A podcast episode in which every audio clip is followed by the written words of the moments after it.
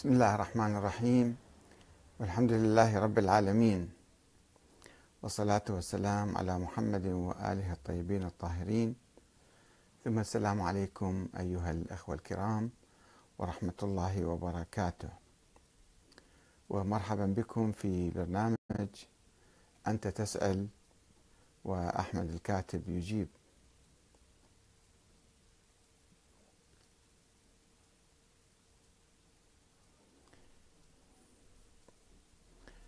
السؤال المطروح اليوم لماذا تنتقد الحوزة دائما؟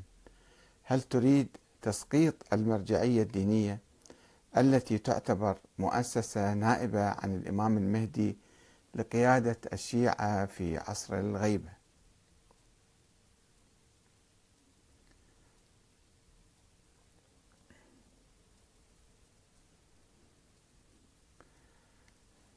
لماذا تنتقد الحوزة.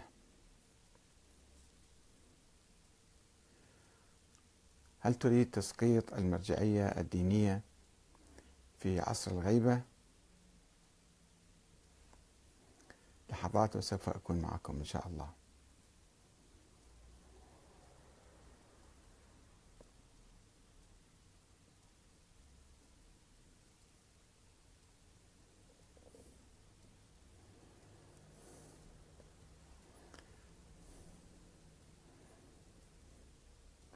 هل يجوز انتقاد المرجعية الدينية؟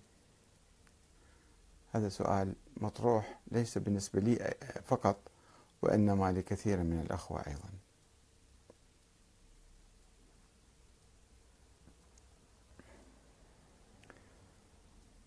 سؤال أيضا جديد آه الآن آه هل أنت مع الحكم العلماني؟ هذا يحتاج لبحث خاص إن شاء الله.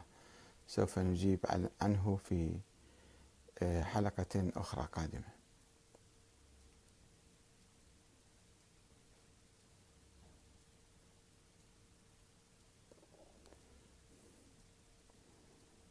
باختصار يعني ما هو تعريف العلمانية؟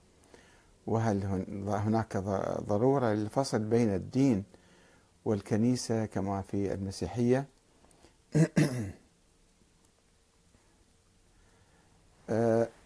أنا يعني أتحدث عن إيجابيات العلماء وأعترف وأؤكد أيضا أن كثيرا منهم قادوا حركات وطنية وحركات يعني ثورية ولا يزالون يقودون شعوب نحو العدالة والحرية والاستقلال.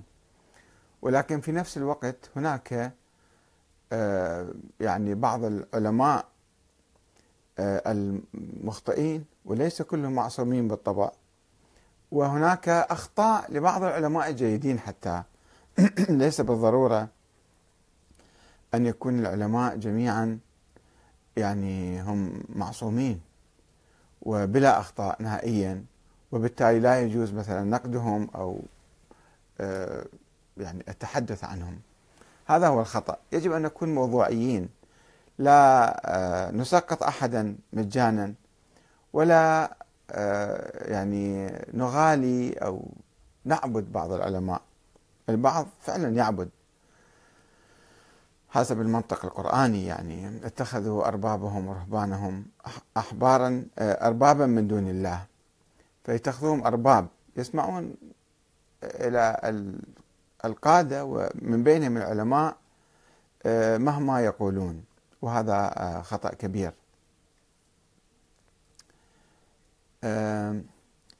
فأنا أجيب هذا الأخ السائل الذي يقول لماذا تنتقد الحوزة دائما؟ هل تريد تسقيط المرجعية الدينية التي تعتبر مؤسسة نائبة عن الإمام المهدي لقيادة الشيعة في عصر الغيبة؟ وفي سؤال الأخ عدة نقاط في الحقيقة. أقول له عفوا أنا لا أنتقد من أجل الهدم والتسقيط وإنما من أجل البناء والتقدم. وأحاول تقديم صورة موضوعية واقعية عن الحوزة والمرجعية. وأعتقد أن هناك نقصا وخللا وتخلفا في مناهج دراسات الحوزة القديمة هاي المناهج القديمة. والبسيطة والضعيفة والمختصرة والضيقة والمحصورة في بعض العلوم البسيطة كاللغة والفقه والأصول والرجال. وبالنسبة للفقه وكذا يعني كله تكرار ما في شيء جديد. علماء يقضون عمرهم أربعين خمسين ستين سبعين سنة وهو لم يبدع ولم يجتهد في مسألة معينة في الحياة في الفقه في الحياة. فيمكن كرر بعض الدروس الأصولية استمع بعض الأبحاث الرجالية ربما وقليل منهم من يبحث في الرجال. فالدروس لا تخرج يعني علماء فطاحل إلا أن هم بعض الأشخاص هم يتعبون على أنفسهم ويقرؤون ويبحثون ويقارنون ويطلعون على الثقافات المختلفة والمذاهب المختلفة فشوفهم يشوفوهم يبدعون. وإلا هذه المناهج الموجودة في الحوزة لا تخرج لنا كثيرا من ال يعني العباقرة والفطاحلة. في حين تفتقد الدراسات هاي الحوزة تفتقد الدراسات العلمية الجادة والعميقة في العقيدة والكلام والتاريخ والاجتماع والسياسة والإعلام والتربية والاقتصاد. وهذه علوم كلها علوم ضرورية ومهمة لطالب العلم الديني الذي يهتم يعني بقيادة المجتمع. لا آه، يقتصر على بيان مسائل الطهارة والنجاسة والصلاة والصوم وكذا مسائل بسيطة يعني مكررة. لا إذا كان يريد يتابع العصر ويواكب الحياة فلا بد أن يطلع على هذه العلوم حتى يفهم وحتى آه، يكون جوابه آه، مفيدا ومؤثرا. وأرى أن هناك تخلفا في دراسة الفكر الطائفي الموروث ونقده وإصلاحه. إحنا عندنا تراث طائفي موجود هذا متراكم عبر القرون.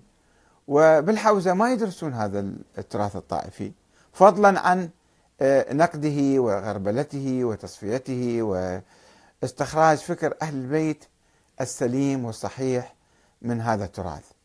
بل هناك أزعم أنا بل هناك جهل كبير في الحوزة وترديد للخرافات والأساطير والبدع والمقولات الشركية الكفرية من أقوال الغلاة دون وعي ولا تمييز.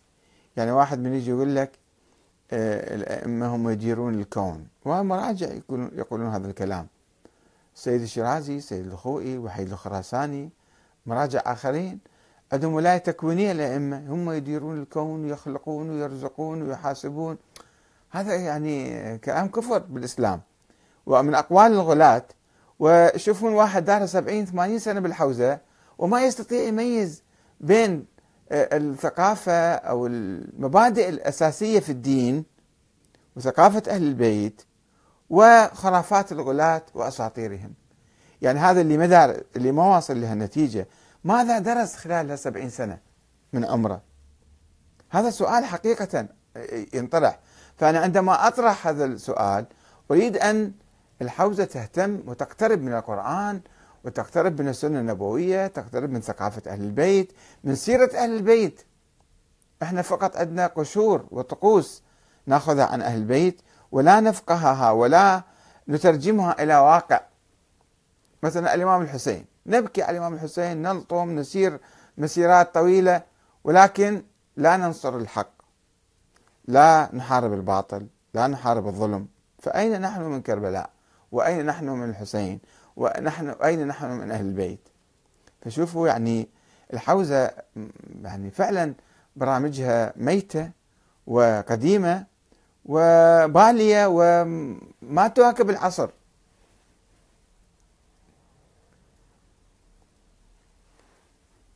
بل هناك أجواء إرهابية في الحوزة.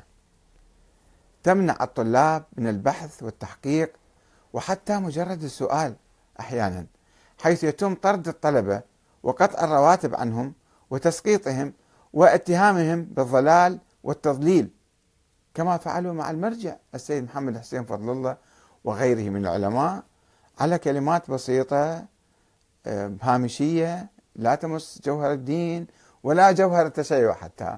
أنا قضية آه، أسطورة آه، كسر ضلع فاطمة الزهراء. هذه قصة يعني أسطورية ما تدخل في العقل. كيف نصدقها إحنا؟ والإمام علي جالس ويباوع عليهم معقولة؟ مو معقولة. فقط هذا الكلام أقاموا الدنيا ولم يقعدوها عليه. لماذا؟ لأنهم أساسا ما عارفين ثقافة أهل البيت وما ناقدين هال هالتراث الصفوي والمغالي اللي موروث ويكرروه من دون يعني وعي ومن دون بحث ومن دون تمحيص. فماذا درسوا؟ إذا لم يدرسوا التاريخ ولم يمحصوا فيه ولم يحققوا فيه فماذا يدرسون في الحوزة؟ حقيقة هذا سؤال مهم. وأنا أنا ابن الحوزة. عندما أطرح هذا السؤال قلبي يكاد يتمزق ألما ومعاناة. أنه لماذا حوزاتنا التي يجب أن تقود العالم هي في آخر القافلة ومتخلفة ومتأخرة.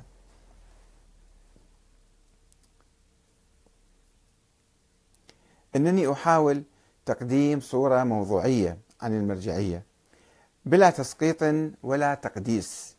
لا أريد أسقط ولا أريد أقدس. التقديس خطأ. التقديس هو وجه الآخر من التسقيط. يعني عندما تقدس واحد وتعظمه جدا جدا جدا تغالي فيه فهذا ينعكس سلبا عليك يضرك. إذ أعتقد بأننا بحاجة ماسة للعلماء ولمزيد من العلم والتحقيق في دراسة الإسلام والتاريخ والعالم. في دراسة الإسلام والتاريخ والعالم. ولا يمكن التقدم في الحياة إلا بالعلم.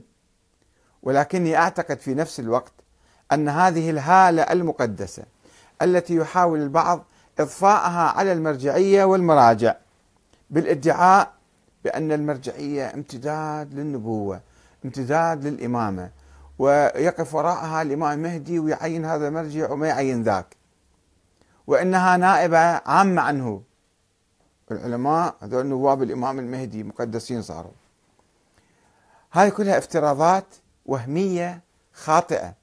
إذا لم أقل أنها كاذبة ومضللة وتستهدف السيطرة الدكتاتورية على الناس باسم الدين بدون وجه حق.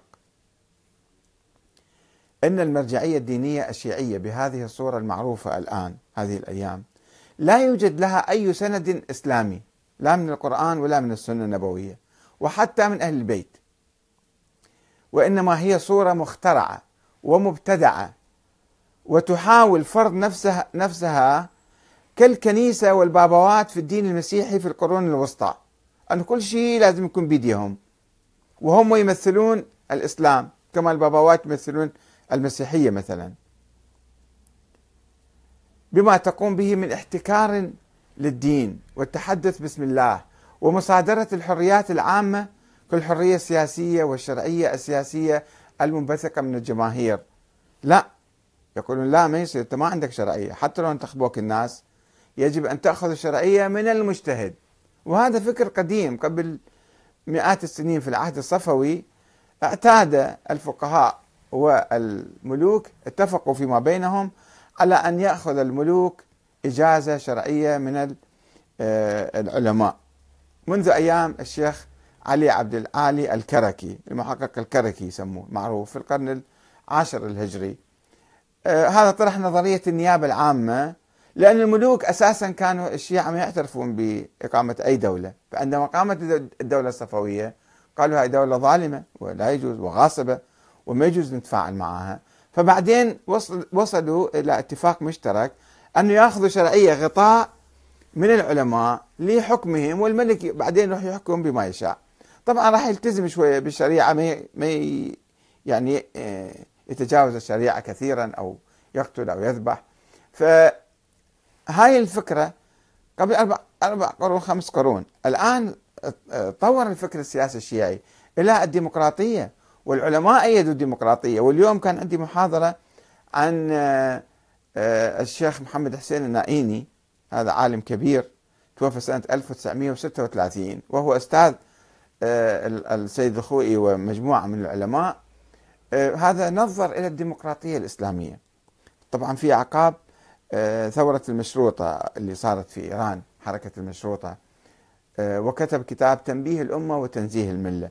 ف طبعا هو أيضا نظر في ذيك الأيام ضمن ثقافة النيابة العامة والمرجعية وكذا وراد يتقدم خطوة للأمام آه، فيقر وينظر للديمقراطية الإسلامية. الآن إحنا نعتقد أن الشرعية تأتي من صناديق الاقتراع.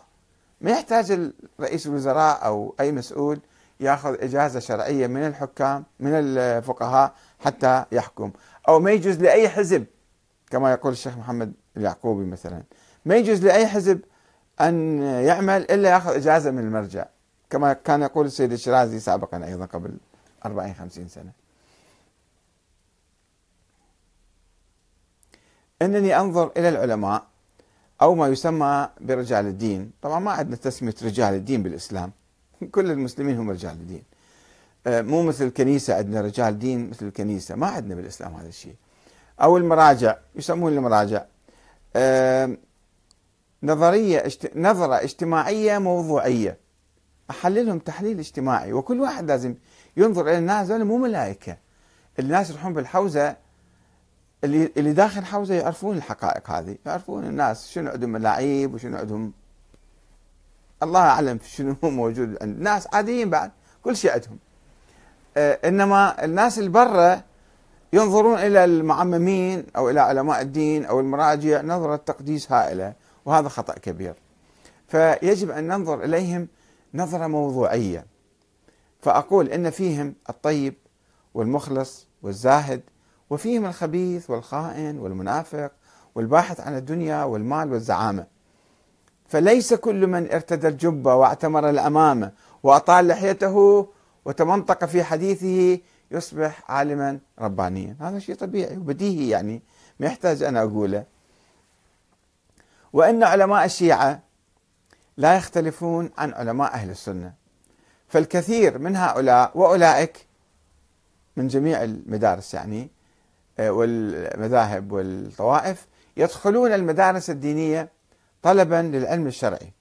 وبعضهم يدخل هذا السلك طلبا للدنيا مو طلبا ل يعني آه، أداء واجب أو أمر معروف أو نهي عن المنكر. ولكن ما يميز طلبة العلوم آه، الدينية الشيعية عن إخوانهم من أهل السنة هو أن الشيعة كما تعرفون عادة يعني يأخذون رواتبهم من المراجع من الناس من الأخماس والزكوات. يعني يستقلون عن الحكام ويعتمدون على الشعب في مواردهم المالية. فيكونون أقرب إلى قضايا الدفاع عن الشعب في مواجهة الحكام.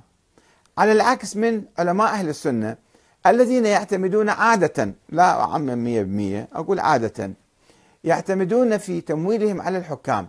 فيكونون أشبه بالموظفين لدى الحكام ويعبرون عن مصالحهم ومواقفهم في مواجهة الشعب. مع وجود استثناءات لدى هؤلاء وأولئك ولا أريد التعميم يعني الآن حتى عندنا بالشيعة ناس مثل الموظفين تابعين لأحزاب تابعين لدول تابعين لجماعات وفي ناس مستقلين آه، يعني آه، مخلصين ويعبرون بصدق وإخلاص عن المواقف الدينية. شوفوا مثلا الآن الأزهر.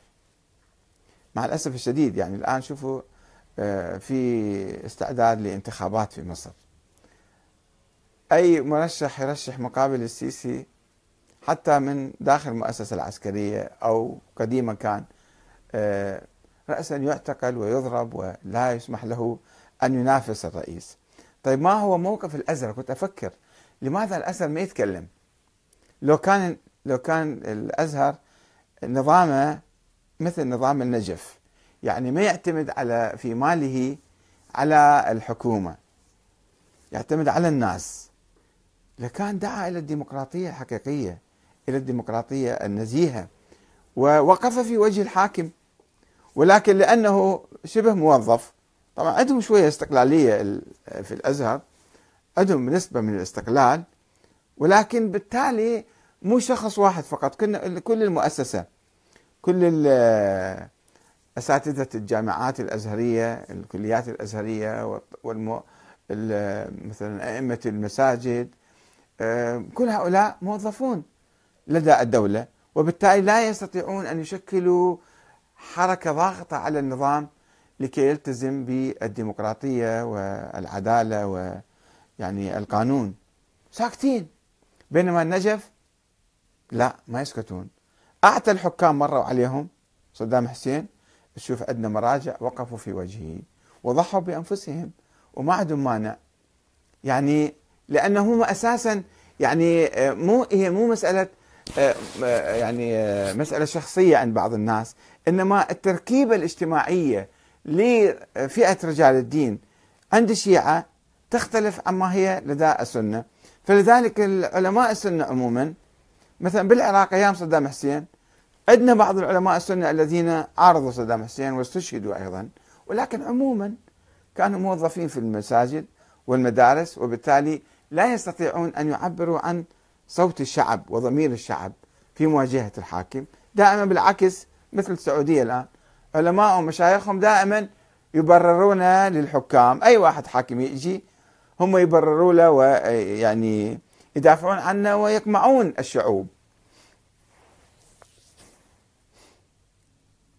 ولكن هذه الظاهرة الاجتماعية المتميزة عند الشيعة اللي هم مثلا آه، يعبرون عن آه، مصالح الشعب عادة. هذه الظاهرة كان لها أثر آخر سيء. في أن مثلا علماء السنة لم يكن آه، يعني عندنا ظاهرة معاكسة أخرى. في أن علماء السنة لم يكونوا يخافون الناس فكانوا ينتقدون الخرافات والبدع والانحرافات في صفوف الناس لأنهم يعتمدون آه، لأنهم لا يعتمدون عليهم في رزقهم ما يعتمدون على الناس. في حين كان علماء الشيعة عادة يسكتون ويتبعون العوام يقلدون العوام. الشيخ آه، سيد هبة الدين الشهرستاني الله يرحمه قبل 100 سنة قال هذا الكلام.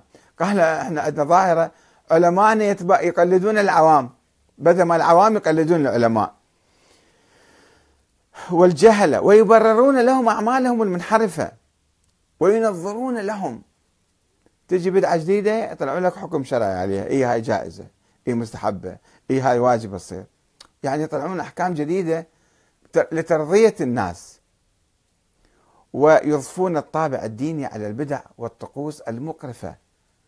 مثل التطبير ومثل المشي على النار ومثل أشياء كثيرة يعني التطعين وما طمعا في مالهم لأنه أساسا عندهم علاقة مع الناس فيردون إذا حكوا كلام أو أزعج الناس راح ينفضون عنهم وبالتالي ما راح يعني آه، يستمرون في منحهم الأموال.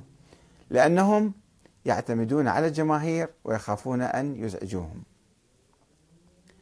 وأعتقد أن المرجعية الدينية لم تعد تقتصر على الفقه ومسائل الطهارة والنجاسة والحيض والاستحاضة والصلاة والصوم. يعني أكو تطور حاصل بالمرجعية اليوم. المرجعية مو مثل أيام زمان قبل ألف سنة أو خمسمائة سنة.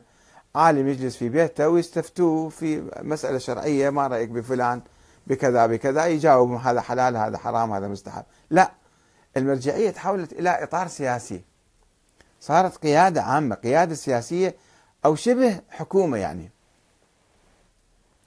وإنما تقمصت دورا جديدا هو الدور السياسي وقيادة الشيعة عالميا مثل المرجعية العليا مثلا. ولذلك فقد أصبحت محل اهتمام كل القوى السياسية المحلية والإقليمية والدولية. هذه حقيقة يجب أن نعترف بها. أن المرجعية اليوم ما عادت شأنا خاصا لمنطقة معينة أو لشيعة بلد معين. إنما هذه لها دور في النظام العالمي. فالحكام المحليون والإقليميون والدول الكبرى حتى تهتم أن المرجعية تكون كيف وماذا وماذا تعمل وأي اتجاه تسير لذلك يحاولون التأثير فيها وتوجيهها كل حسب ما يشتهي. هاي حقيقة. مرة ولكن يجب أن نعترف بها. ولذلك أصبحت عرضة للتآمر والخيانة والتبعية. يعني مو هي خائنة إنما ناس حواليها يحاولوا يجروها. كل واحد يجرها إلى موقف أو يمنعها من اتخاذ مواقف معينة. ومحاولات السيطرة عليها من قبل الأعداء. يخططوا لها. هاي بعد عشر سنين إحنا عندنا مخطط. إذا قمنا بهذا المخطط ونفذناه فما هو موقف المرجعية؟ كيف تتعامل معنا دائما في نظر القوى المختلفة.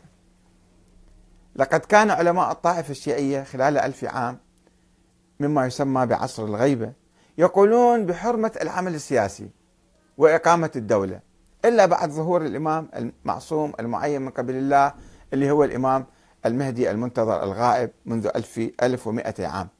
ولكن هؤلاء العلماء بدأوا مؤخرا بممارسة السياسة والتصدي للأمور العامة وتبني نظرية النيابة العامة عن الإمام المهدي الغائب أو نظرية ولاية الفقيه. وبالتالي أصبحوا حكاما وشبه حكام. ويريد البعض منهم أن يتعامل من بعض من هؤلاء العلماء أن يتعامل مع الناس بصورة أكثر دكتاتورية من الحكام العاديين حيث يعتبر نفسه مقدسا. أو شبه معصوم. إذا لم نقل يطلب من الناس أن يعاملوه كنصف إله. ولا يسمح للناس بمناقشته أو نقده أو الاعتراض عليه أو حتى تقديم المشورة والاقتراحات له. إذا هو يسمح الحاشية مالته ما تسمح. فهو عالم وأعلم الناس وأتقاهم وأورعهم وأزهدهم ولا يمكن أن يتسرب إليه الجهل أو الخيانة أو الفسق أو حب الدنيا. هذه أشياء صار معصوم من عندها. مستحيل الأشياء تدخل في قلبه. يعني صار كأنه يعني كأنه شبه نبي يعني. بل ولا يمانع هو باتهام الآخرين. يعني بعض بعض العلماء يعني لا أشخص شخصا معينا. بل لا يمانع باتهام الآخرين. حتى لو كانوا من العلماء زملائه منافسين له من أن يتسرب آه، آه، آه، حتى لو كانوا من العلماء بشتى التهم الرخيصة كالضلال والتضليل والفسق والانحراف عن الدين والخيانة والعمالة. إذا واحد آخر يسقطوا لك إياه مرة واحدة. ليش؟ إذا مو أنت تمثل الدين والتقوى والورع شلون تتهم الآخرين بسهولة؟ وبدون أي دليل. ويدعي بعض العلماء أنهم نواب الإمام المهدي. وأنه هو الذي عينهم ونصبهم من وراء الغيب. وسواء أصبح آه، العلماء مراجع دينيين فقط يعني ما ما يحكمون أو حكاما بكل معنى الكلمة فإن هذه العلاقة بينهم وبين الناس علاقة فوقية. هاي العلاقة الفوقية آه، آه، غير صحيحة. وتشابه الدكتاتورية بل هي عينها. وأشد من دكتاتورية الحكام العاديين حيث أن المراجع يتم صناعتهم في غرف مغلقة وسرية. مرة واحدة يطلع عنا مرجع ما ندري كيف طلع منو جابه منو وداه على أي أساس شنو صفاته شنو كذا. الناس ما يعرفون. يقول لك شنو؟ أهل خبرة قالوا أن هذا هو المرجع الصالح. والترويج ويتم الترويج لهم إعلاميا ودعمهم ماليا من وين تجي الأموال اللي تدعمهم هم ما نعرف. ثم يفرضون كزعماء أو قادة ومراجع على الناس. من دون تمتع الناس بحق الاختيار أو الرفض. صار هذا مرجع الأعلى بعد ما حد ما يقدر يتكلم معاه. أو التصويت عليهم في انتخابات حرة ونزيهة. وإضافة إلى ذلك يرفضون تشكيل مجالس الشورى. وحده يدير الأمور كلها وحده يتخذ قرارات وحده قرارات خطيرة تهم الأمة تهم الطائفة تهم الشعب. هو وحده يتخذها برأيه. نعم أو لا كيف؟ ما حد ما يقدر يقول له أو يقترح عليه أو يتناقش وياه أو لماذا فعلت كذا لماذا لم تفعل كذا؟ هذا ما يصير توجه السؤال إلى المرجع روح اسألوا أنتم. إذا ما صدقوني روح اسألوا بعض المراجع. لماذا أنت اتخذت هذا الموقف السلبي مثلا أو لماذا اتخذت هذا الموقف الإيجابي؟ لماذا لم تتخذ هذا الموقف المفروض كان لازم تتخذه تجاه الاحتلال أو تجاه الدكتاتورية أو تجاه صدام أو تجاه الشاه أو تجاه أي واحد آخر.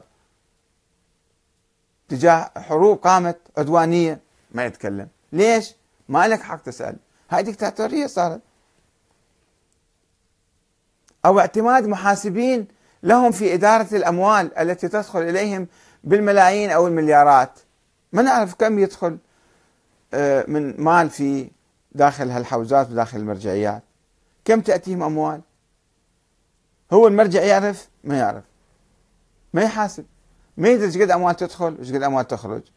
وين تصرف وين ما تصرف. وهذا إذا تريد تناقش المسألة مع العلماء يقول لك أو أنت شنو قاعد تشكك بالعلماء؟ قاعد تسقط المراجع؟ لا يا عمي أنا ما أريد أسقط المراجع. بس هذا الآن صار المرجع مثل الحكومة علي.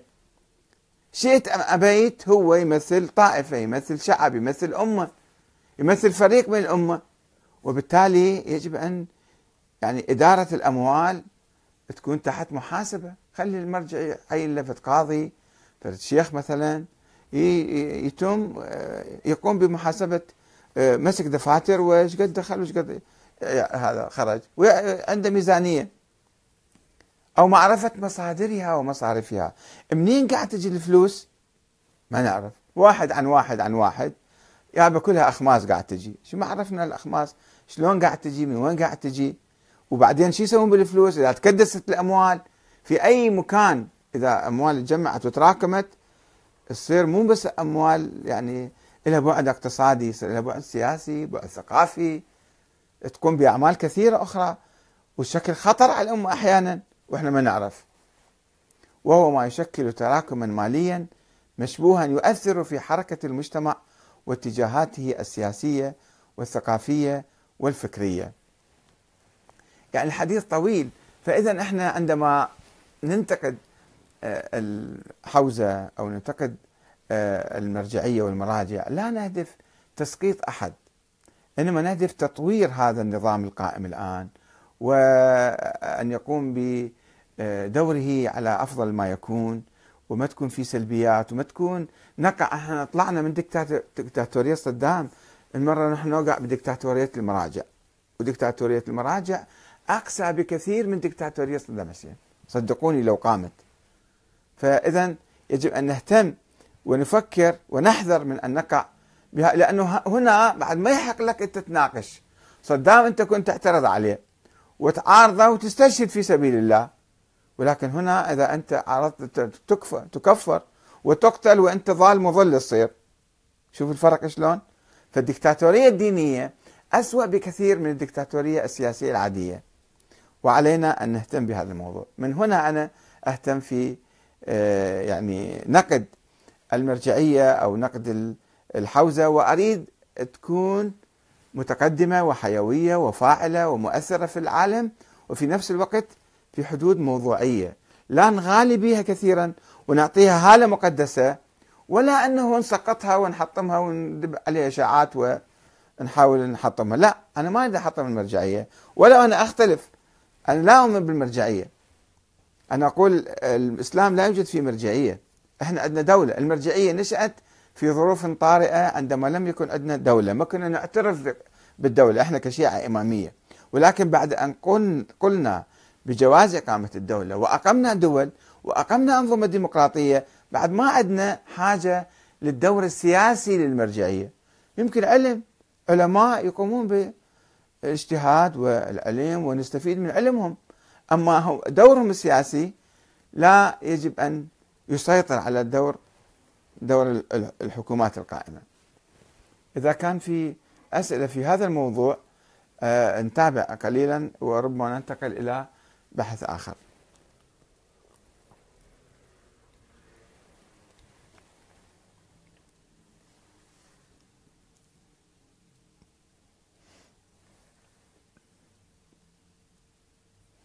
هنا الأخ ماجد قبيسي يقول ما دامت القاعدة من أخطأ فله أجر ومن أصاب فله أجران يعني راح إحنا نستمر في التعايش مع الأخطاء. ولا أعلم كيف يؤجر المخطئ ولعله حديث بدعة لمنع النقد. الله أعلم. أه نشوف إذا كان في أسئلة أخرى. أه في هذا الموضوع إذا كان في أسئلة أخرى في مواضيع أخرى إن شاء الله نجيب عليها في لقاءات أخرى.